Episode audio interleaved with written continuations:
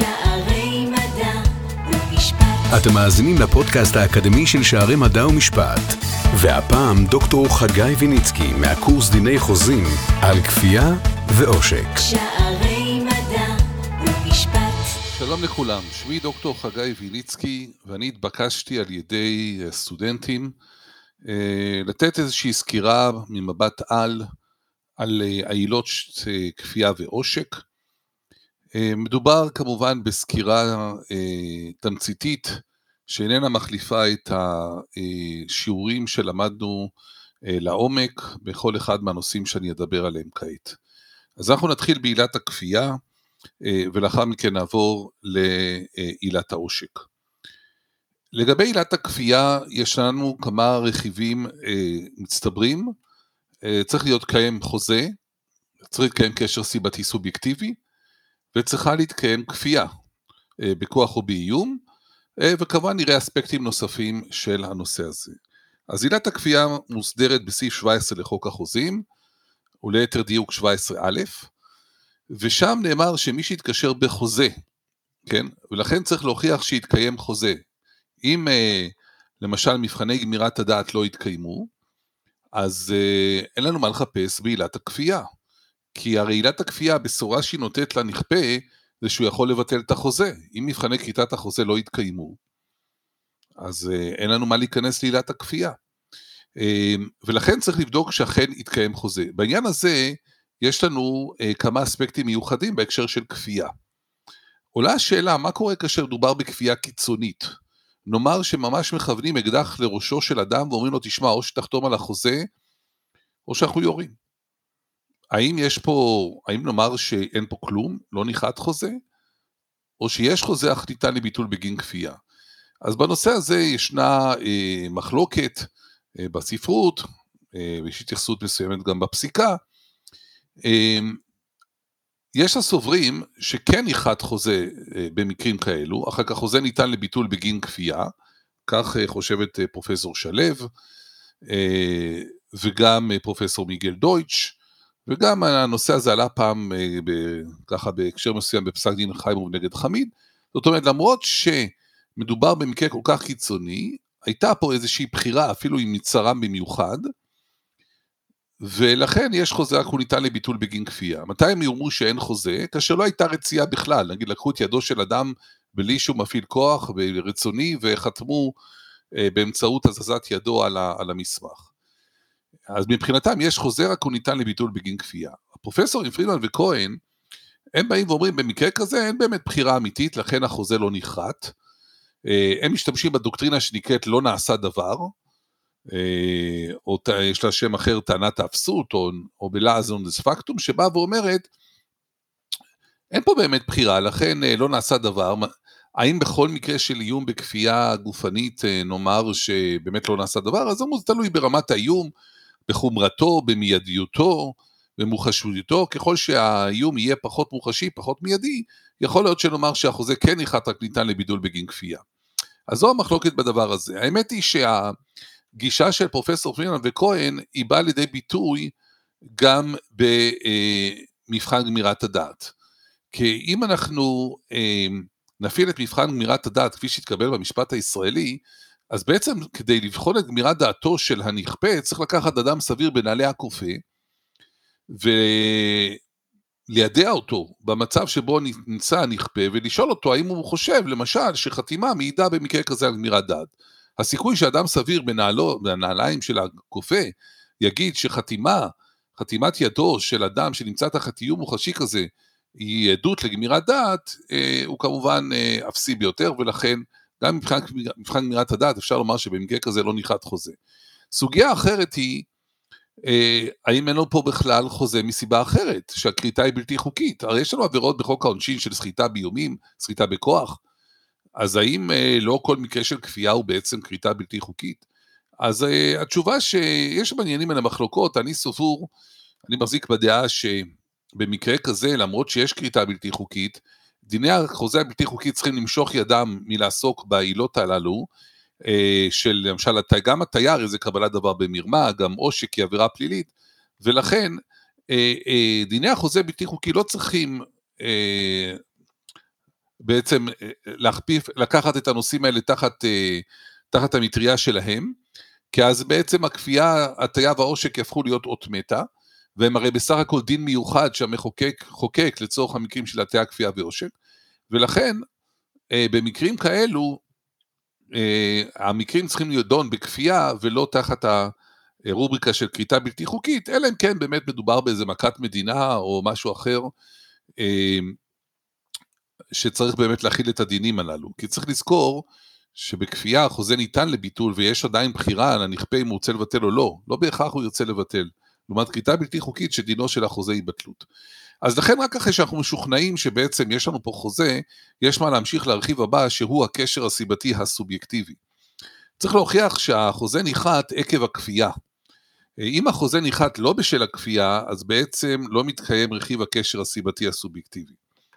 בעניין הזה אפשר להראות אה, שני פסקי דין, דיור לעולה נגד קרן, ששם אה, ניסו בעצם לכפות על, אה, על צד מסוים להתקשר בחוזה, זה היה מדובר במקרה שהיום אנחנו קוראים לפרויקטים האלה התחדשות עירונית, אבל זה פסק דין יחסית ישן, עוד לפני שהיו הפרויקטים היום של פינוי ובינוי בתמ"א 38, ושם אה, באו ושכנים לחצו על משפחה מסוימת לחתום על חוזה, אה, שהתקשר עם חברה מסוימת שבו יהרסו בעצם את הבניין ויבנו בניין חדש, והשכנים התנהגו באופן אה, לא ראוי, בלשון המעטה, לשכנים כדי ללחוץ עליהם. והשכנים בסוף חתמו, ואחר כך הם די התחרטו. והשכנים, אה, לאחר ההתחרטות הזו, התחלו להתנהג במעשים הרבה יותר חמורים כלפי אותם שכנים. והם טענו לכפייה. בית המשפט בצדק אמר שאת הדברים שצריך לקחת בחשבון הם כמובן ההתנהגויות שהיו לפני הכריתה ולא אלו שאחרי, כי צריך הרי להראות שהכפייה היא זו שהביאה לכריתה. ובית המשפט התרשם שהסיבה האמיתית היא שהם התקשרו זה לא ההתנהגות הלא ראויה שהייתה לשכנים לפני, אלא שבאותו זמן החברה אה, הסכימה לקבל את ההצעה האחרונה של אותה משפחה, ולכן הסיבה שהם התקשרו זה כי קיבלו את ההצעה שלהם.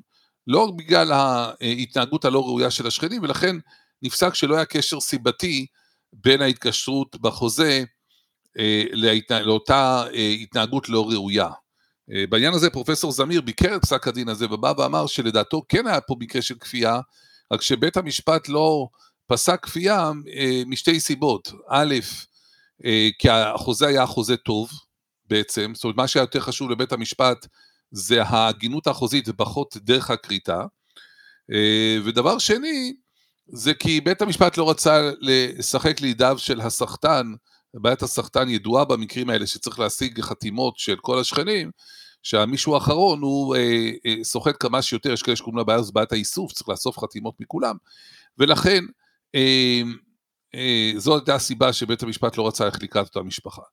אה, פסק דין נוסף שממחיש את נושא הקשר הסיבתי הסובייקטיבי, פסק דין ארביב, היה מדובר שם בעימות בין עובד למעביד, בטענה שהעובד היה חייב כספים למעביד והוא לא רצה להחזיר לו אותם, אז המעביד התלונן נגדו במשטרה על המעשים שעשה אותו עובד, ובית המשפט אמר, ולאחר מכן נכרת חוזה שבו העובד בעצם מוכר את דירתו למעביד כדי להשיב את החוב. העובד טען אחר כך לכפייה, שמה הייתה הכפייה? הפנייה למשטרה. בית המשפט אמר, אם כבר הייתה פנייה למשטרה, אז בעצם היו כבר מומש לפני הכריתה, ולכן אה, אין פה איום אפקטיבי, לא האיום מביא לכריתה. גם פה אפשר, אה, אני מבקר פסק הדין הזה, כי לדעתי זה תלוי באיזה תלונה מדובר. אם מדובר בתלונה חמורה שמשטרה תחקור anyway, אז באמת האיום כבר מומש, לא, לא משנה אם, אם המתלונן יחזור בו מהתלונה. אבל אם מדובר בסוג התלונות שהמשטרה לא תחקור אם המתלונן ימשוך את התלונה, אז דווקא הפנייה למשטרה היא רק ממחישה את, אה, את ה, שהאיום הוא ממשי, והאיום הוא, אם לא תתקשר איתי בחוזה, אני לא אמשוך את התלונה. לכן, היה לדעתי צריך לעשות, לבדוק את הנושא הזה בהקשר של פסק דין ארביב. עד כאן לגבי הקשר הסיבתי הסובייקטיבי. לגבי הכפייה, אז כפייה כאמור צריכה להיות בכוח או באיום, בדרך כלל הכפייה היא כמובן תהיה באיום, אם לא תעשה כך, אני אפגע בך בצורה כזאת או אחרת. הפגיעות יכולות, יכולות להיות גופניות, יכול להיות פגיעה בנכסים, כל הסוגיית הפרוטקשן שאנחנו מכירים, כן, אם לא תתקשר איתי בחוזה שאני אשמור עליך, אז יקרה משהו לנכס שלך. יכולה להיות פגיעה בחירות, שזה פחות אה, אה, דבר שהוא אה, אה, קורה בפועל, אם כי אה, תכף נדבר על פגיעה בחירות בנישואים, אה, ויכול להיות כמובן פגיעה במעמד חברתי, אם לא תחתום על חוזה אני אספר עליך משהו שאתה לא רוצה שהציבור ידע, ויכולה להיות גם כפייה אה, כלכלית. אה, בהקשר של כפייה כלכלית, אז בית המשפט הישראלי הכיר בכפייה כלכלית ב, אה, בכמה מקרים. אה, פסק הדין אה, הראשון אולי זה פסק דין שאול רחמים נגד אקספומדיה. בית המשפט הכיר לראשונה שם בכפייה כלכלית, היה מדובר שם בפרויקט שבו חברה מסוימת הכשירה שטח, וחברה אחרת הייתה אמורה לעשות את היריד, והחברה שהכשירה את השטח ראתה שההסכם המקורי הוא לא טוב לה מבחינה כלכלית, היא עשויה להפסיד כי היריד הזה לא נחל הצלחה, והיא איימה לסגור את היריד באמצע אם לא ישנו את החוזה לחוזה הרבה יותר טוב מבחינתם. בית המשפט, אה, בעלת היריד אה, לא הייתה לה ברירה, הם הסכימו לה, לשנות את החוזה מהסיבה שעורכי הדינם אמרו להם שבזמן כל כך קצר אה, לא יצליחו לקבל סעד משפטי מבית המשפט. לאחר מכן החוזה החדש, רצו לבטל אותו בגין כפייה ובית המשפט הכיר בזה ככפייה כלכלית. אבל פסק הדין היותר חשוב בנושא של כפייה כלכלית הוא מאיה נגד פנפורד. היה מדובר שם ביהלומן שרכש יהלומים ממספר חברות, אה, יהלומים, ולפני שהצ'ק הראשון היה צריך להיפרע, הוא אה, טס לחו"ל אה, בלי מועד חזרה, והצ'קים חזרו. ומה שקרה, הוא שלח אדם בשם בוארון, שיפנה ליהלומנים, ויאמר להם שאו שהם יסתפקו במקצת היהלומים, ויוותרו בעצם, זה החוזה החדש, הוויתור על, על שאר החוב, או שינסו לרדוף אחרי מאיה, כאשר הסיכוי שהם באמת יתפסו אותו הוא סיכון אה, מאוד קטן. ו... אה, והיהלומנים אכן החליטו להתקשר בהסכמי הוויתור, ולאחר מכן הם מנסים לבטל את זה בגין כפייה. השופט אה, חשין פסק שבכפייה כלכלית יש לנו בעצם שני אה, רכיבים מצטברים. אחד, איכות הכפייה, שההתנהגות צריכה להיות מחוץ למוסר העסקים, כן? כאשר אדם עושה תרגיל כזה, מעין עוקץ כזה, כן? זה לא בדיוק הביטוי שנאמר בפסק הדין, אבל מין תרגיל כזה שבו מראש אין לך כסף לשלם ואתה מפזר אה, צ'קים ובורח לחו"ל, אז זה בניגוד למוסר העסקים ולכן מבחן איכות הכפייה מתקיים. והמבחן השני הוא מבחן עוצמת הכפייה, דהיינו שבעצם לנכפה לא הייתה ברירה, ובמקרה הזה לא היה להם יותר מדי מה לעשות מול מאיה שברח לחו"ל והשאיר מעט נכסים בארץ. לכן השופט חשין חשב שהייתה פה כפייה.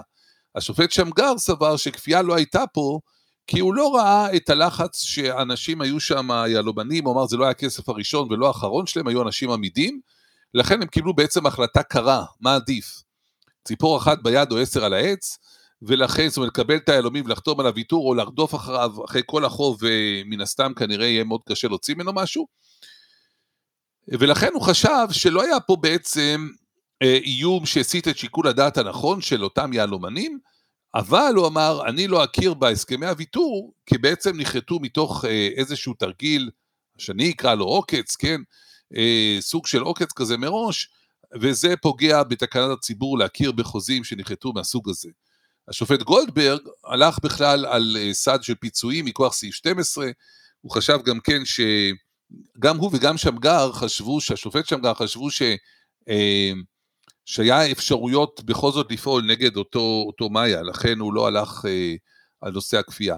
מה שמעניין הוא שהשופט חשין בעצם מנסה לבקר את, ה, את פסק דינו של שמגר, והוא אומר, תראה, השופט שמגר, אני לא מבין, איך אה, אתה אומר דבר כזה, מין לעג לעשיר, מה, אי אפשר באמת לכפות על עשירים כי הם היו אנשים עמידים?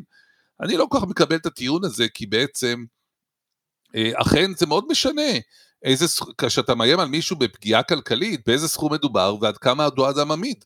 הרי אין דומה איום ב-100 אלף שקל בפגיעה באדם שהוא אה, מיליונר או מיליארדר, לבין אדם שהוא, ולא אמרתי שזה המצב של אותם יהלומנים שם, רק כדי להמחיש, או כשמדובר באדם שאין לו הרבה אמצעים. אז ברור שהיקף הסכום מאוד רלוונטי לשאלה מה העמידות של אותו אדם. אבל מה שיש טוען, אה, טענה נוספת שטוען חשין כלפי, השופט חשין כלפי השופט שמגר, הוא אומר לו, איך אתה לא מקבל את העניין שיש כפייה, אבל אתה כן מקבל את העניין שיש פה פגיעה בתקנת הציבור. הרי הסנקציה בתקנת הציבור היא שהחוזה בטל, זו סנקציה הרבה יותר חמורה מאשר הכפייה שהחוזה הוא רק ניתן לביטול. גם פה אני חושב שההסתכלות של השופט חשין היא, היא לא בדיוק ההסתכלות של השופט שמגר. השופט שמגר לא ראה בזה, נאמר, שני שלבים על סולם, שלב ראשון כפייה, ושלב יותר חמור תקנת הציבור. אלא בעיניים שלי, וזה מופיע במאמר שכתבתי על הנושא של ייחוד עילה, זה פשוט, תקנת הציבור זה ראייה חברתית, במובן של סוסייטי, זאת אומרת, אתה לא מסתכל רק בעיניים של הנכפה, אלא אם אנחנו כציבור רוצים להכיר בחוזים שנכרתים מהסוג הזה. בכפייה העיניים הם יותר מעיניו של הנכפה, כן? עד כמה זה הסיט את שיקול הדעת הנכון שלו. אה, אפשר כמובן לראות גם פגיעה מחירות בנישואים, פסק דין פקס נגד פקס, מישהי טענה שהיא אה, עשתה הסכם גירושין שבו היא ויתרה על כל הרכוש. היו שם כל מיני טענות עובדתיות שלא התקבלו, הטענה אבל בית המשפט קיבל את טענת הבעל שבעצם הסיבה שהיא עשתה את זה כי היה לה חבר והיא רצה לפתוח בפרק ב'. אז בית המשפט לא קיבל את הטענה, היא טענה לכפייה ועושק באיום שהיא לא תקבל גט, כן, לא תוכל להשתחרר מהנישואים, אלא היא תסכים לה, לה, להסכם הזה. בית המשפט אמר, אוקיי, אז היא, בחרה בין שתי בחירות אה, רעות, האם להיאבק על הרכוש ולהיתקע בנישואים, או ולא לצאת מהם החוצה, או אה, לשת, לוותר על הרכוש ולצאת מהנישואים, כן, לקבל חירות מהנישואים. אה, ולכן בית המשפט בא וקבע שלא הייתה פה כפייה ולא עושק. אני חושב שכן יכול להיות, כמובן במצב כזה של איום באי מתן גט, אה, כן יכול להיות מצב של אה, כפייה ועושק. השאלה כמובן עד כמה האיום הוא מוחשי, ועוד כל מיני פרמטרים שאפשר לחשוב עליהם בהקשר הזה. בכל אופן, לטעמי היה צריך גם לדון פה בתקנת הציבור. הפסק דין הזה נתן פחות או יותר באותה תקופה של פסק דין מאיה, כן?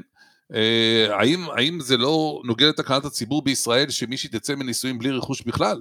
לכן אני חושב שהיה מקום לדון גם בנושא הזה. יכול להיות שהנושא הזה לא עלה על ידי הצדדים, אבל בהחלט זו סוגיה שחשוב לדון בה.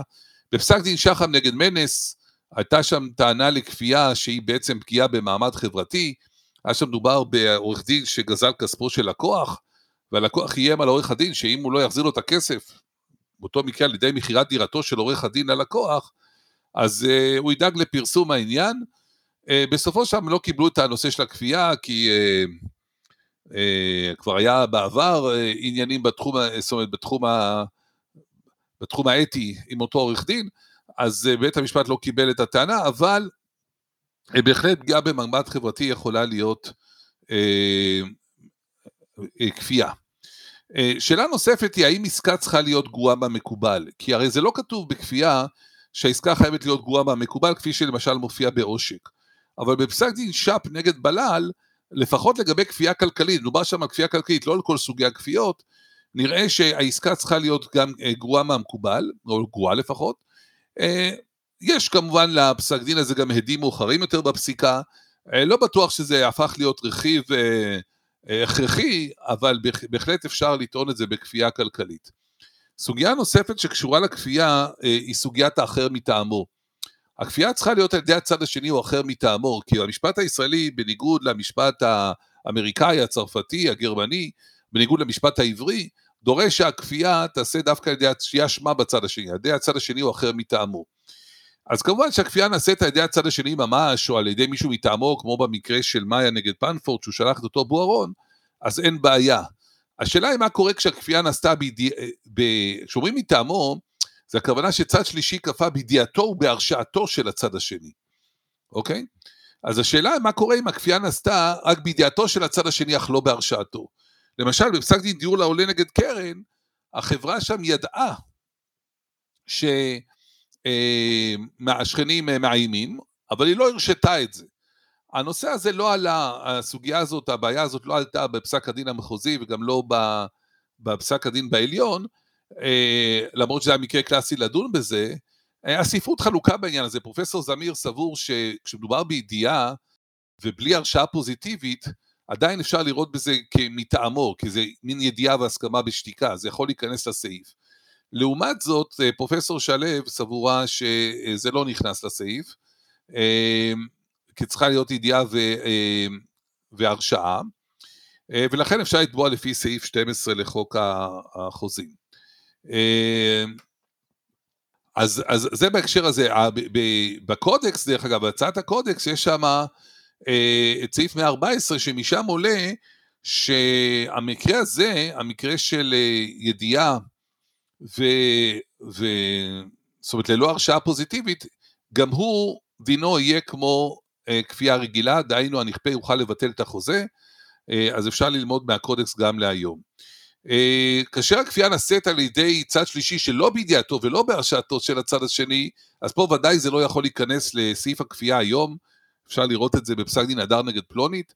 בהקשר הזה, דרך אגב, הקודקס מציע לנו משהו דמוי סעיף 14ב, אה, הסדר שקיים כאשר מדובר בעילת הטעות, כאשר הצד השני לא ידע ולא אהב לדעת, דהיינו שהנכפה לא יוכל לבטל בעצמו, אלא יוכל רק לפנות לבית המשפט, ובית המשפט יוכל לשקול שיקולי צדק אם לבטל, או שם בקודקס כתוב טעמים מיוחדים, אם לבטל או לא, ואם הוא לא מבטל, אז החוזה יישאר, ואם החוזה יבוטל, אז הצד הנכפה עוד אפשר להשית עליו, לפצות את הצד השני שאין בו אשמה.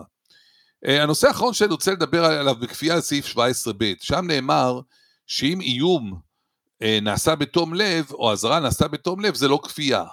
כן? אז פה אה, הספרות, אה, פרופסור שלו ודוקטור צמח, הם מדברים על, על, על שני אה, רכיבים שצריכים להתקיים. אמונה בעצם קיום הזכות, ושאמצעי האיום יהיה בתום לב, אוקיי? אה, למשל, בפסק הדין בעניין שפיר, היה שם מקרה שבו אדם חשב שמישהו רימה אותו, אז הוא זייף מסמך, כן? כדי ללחוץ את אותו אדם שיודה בזה שהוא רימה. אז בית המשפט אמר, אתה בעצם לא האמנת בזכותך, כי לא היה לך על מה להתבסס. או בפסק הדין בעניין לוטם, כן, אה, היה מדובר שם ברצון אה, לממש שיעבוד על מכונות נגריה, שנגריה א', שהיו בכלל מצויות בנגריה ב', והבנק שרצה לממש את השיעבוד, לא היה מכוון לחכות אפילו שיגיע מומחה כדי לוודא של מי המכונות באמת. לכן בית המשפט אמר שלא יתקיים שם הרכיב של אמונה בעצם קיום הזכות. הרכיב השני הוא שאמצעי האיום יהיה בתום לב. ומה עם האזהרות בתום לב? אז התראה לפנייה לבית משפט, הוצאה לפועל, ששם מתבררים אה, דברים אה, בסכסוכים מזרחיים, זה איום בתום לב. כך למשל לגבי הוצאה לפועל נאמר בפסק דין לוטם. או התראה להפעלת ערבויות בנקאיות זה אמצעי בתום לב. כך נאמר בפסק דין עילית. אבל איום בפנייה לרשויות חקירה, משטרה ודומותיה, רשויות החקירה הנוספות, הוא בדרך כלל ייחשב אזהרה שלא בתום לב, כך נאמר בפסק דין שפיר לגבי פנייה למשטרה, ולמה?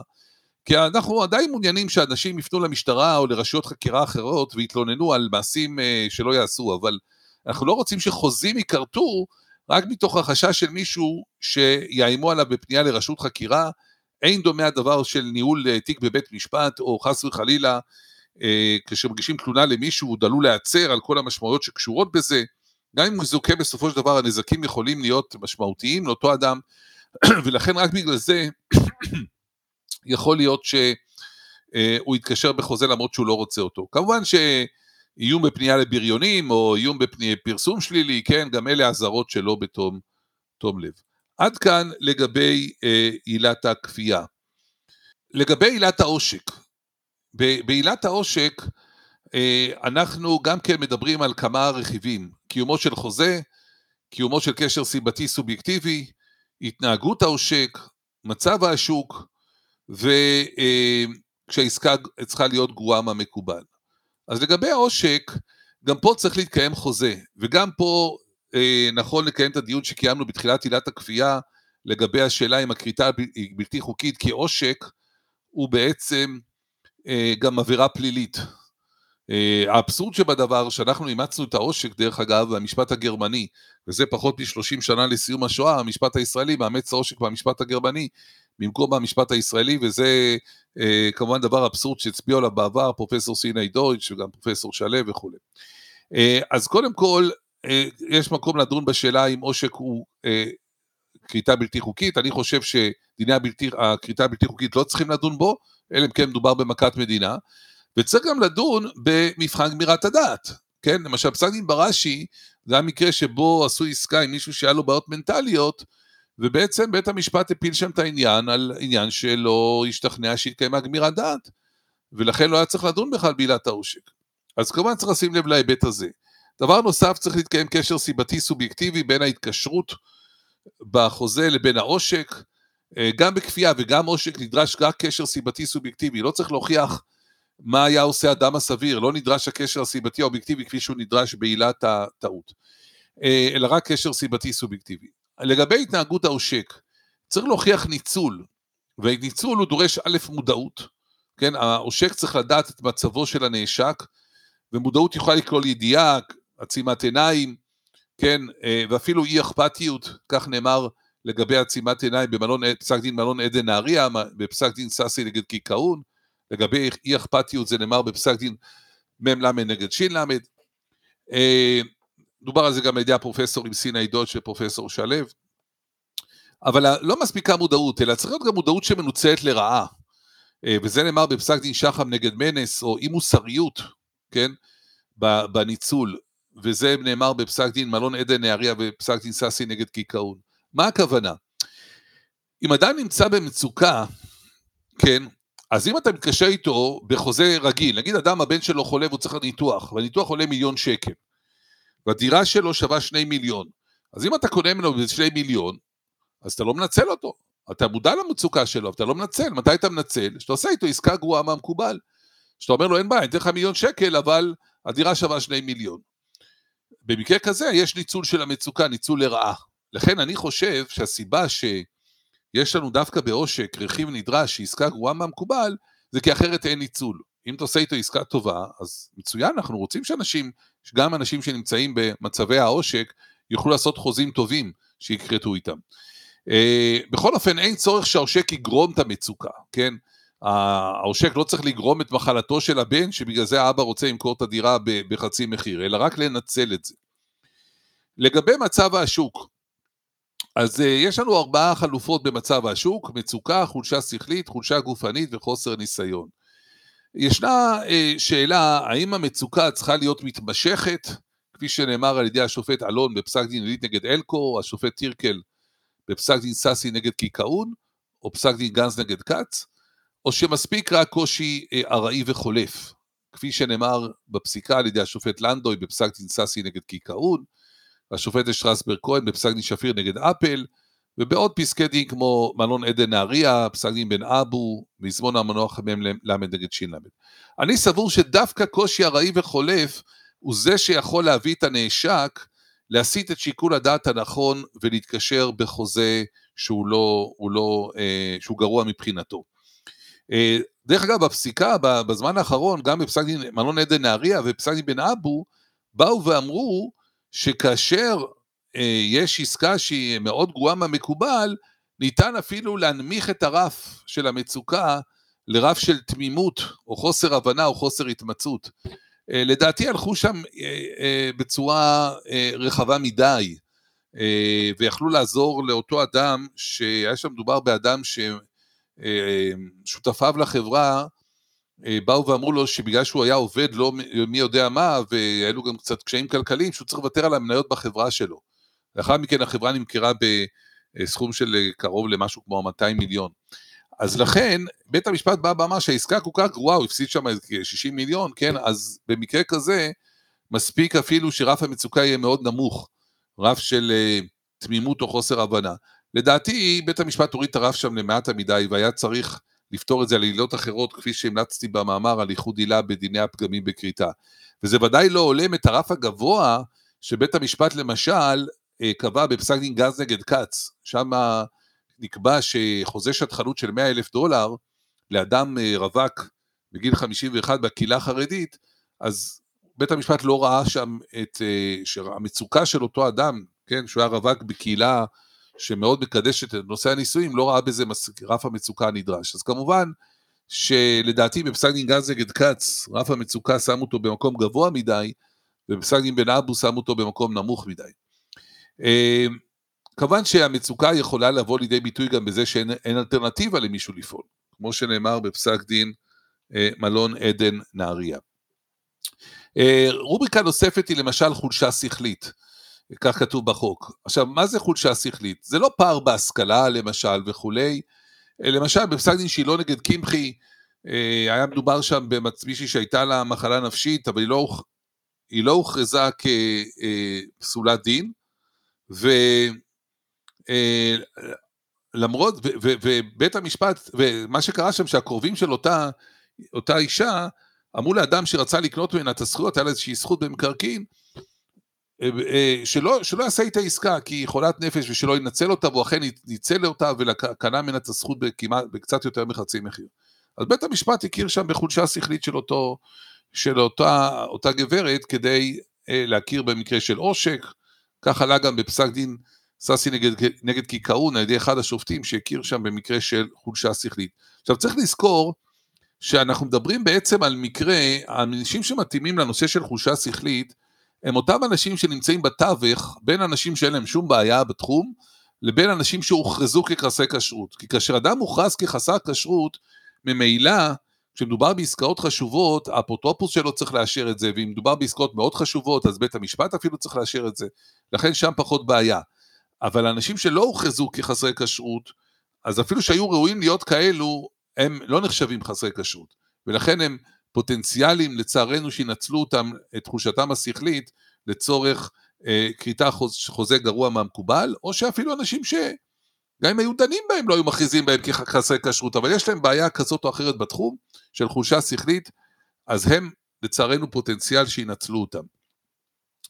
אה, דרך אגב, בעניין הזה הקודקס קצת יצמצם את הרוחב העירייה, כי בקודקס, אם אתה תעשה חוזה, אה, לפי סעיף 18 להצעת הקודקס, עם מישהו שהיה ראוי להיות מוכרז כחסר כשרות, וידעת על זה, או היה לך לדעת על זה, בעצם אותו אדם ייחשב כ...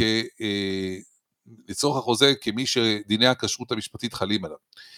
אה, כמובן שיכול להיות גם רובריקה נוספת היא חולשה גופנית, כן, למשל מנצלים אדם, נגיד שאדם הוא שוכר דירה בקומת קרקע כי הוא נכה ואין לו אלטרנטיבות אחרות, ומעלים לו את המחיר פי שתיים בחידוש חוזה השכירות כי הם מבינים שהוא חייב את החוזה הזה, אז זה יכול להיות ניצול של חולשה גופנית כעושק, ויכול להיות חוסר ניסיון, זה הרובריקה האחרונה. מה הכוונה חוסר ניסיון? הכוונה יותר חוסר ניסיון, ככה הפסיקה אמרה בעבר, שטבוע באדם, או כשמדובר באדם צעיר יחסית, למשל בביקר נגד חלבי, אה, נציג של קרנית, החתים אדם שהיה בסביבות גיל 18, בחור צעיר שהרכיב חבר שלו על אופנוע, ולא היה שם ביטוח והחבר נפגע, אז החתימו לא את הרוכב, אלא את החבר שנפגע, החתימו אותו על ויתור, כן?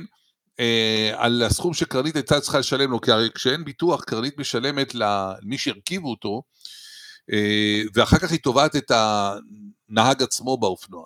כן, אז נציג של קרנית בא לאותו אדם שהרכיב אותו ואמר לו, תשמע, אם אנחנו נשלם לך ואמורים לשלם לך סכום גדול, אנחנו בעצם נתבע את זה מהחבר שלך.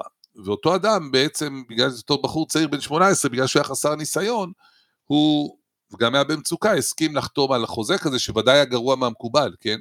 כי במקום לקבל סכום גדול, הוא לא קיבל שום דבר. אז בית המשפט הכיר פה במצב של עושק.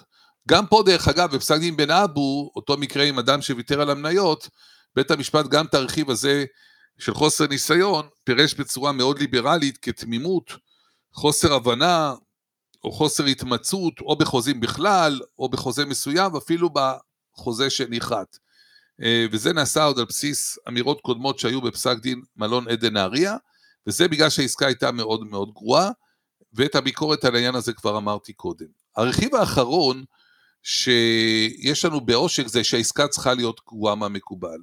למה דווקא ברכיב הזה המחוקק קבע בחוק עצמו במפורש שזה כך צריך להיות? פרופסור יאן זמיר טוען שהסיבה היא שעושק הוא בעצם פגם חלש יותר מבחינה מוסרית.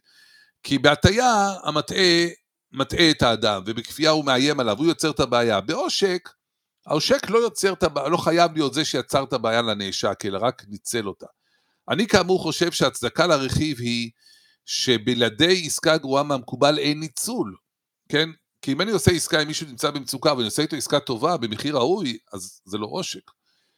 המבחן הוא כמובן מבחן אובייקטיבי. השאלה היא לא האם אדם חשב שהעסקה גרועה או לא, אלא האם אובייקטיבית היא עסקה גרועה או לא, כך נאמר בפסק דין מלון עדן נהריה. אה, ההשוואה היא למקובל, כן?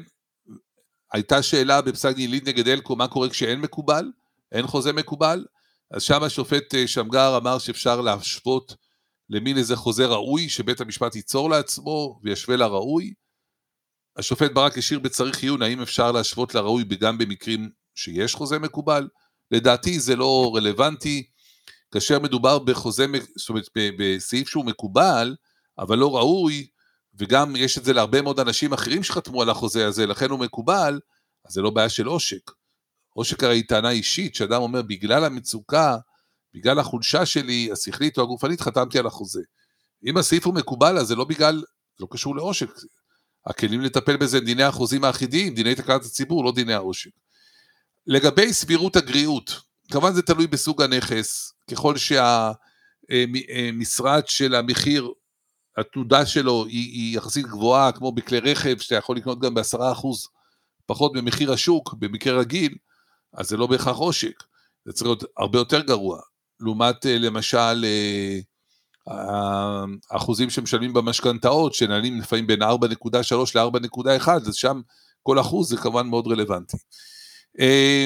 מה קורה לגבי עושק בחוזה מתנה? אז בחוזה מתנה, הרי חוזה מתנה הוא חוזה הפסדי ביסודו. אתה נותן משהו ולא מקבל, אז איך אפשר לטעון לעושק? אז בפסק דין מ"ל נגד ש"ל באו ואמרו שבעצם הרכיב הזה, נעשה לו טוויסט קטן. במקום לבדוק אם העסקה גרועה מהמקובל, אנחנו נבדוק האם היה ראוי לתת מתנה במקרה כזה, האם היה מקובל. למשל, שהורים נותנים, ההורים עמידים, יש להם לתת חצי דירה או דירה לילד במתנה בחתונתו, זה מקובל.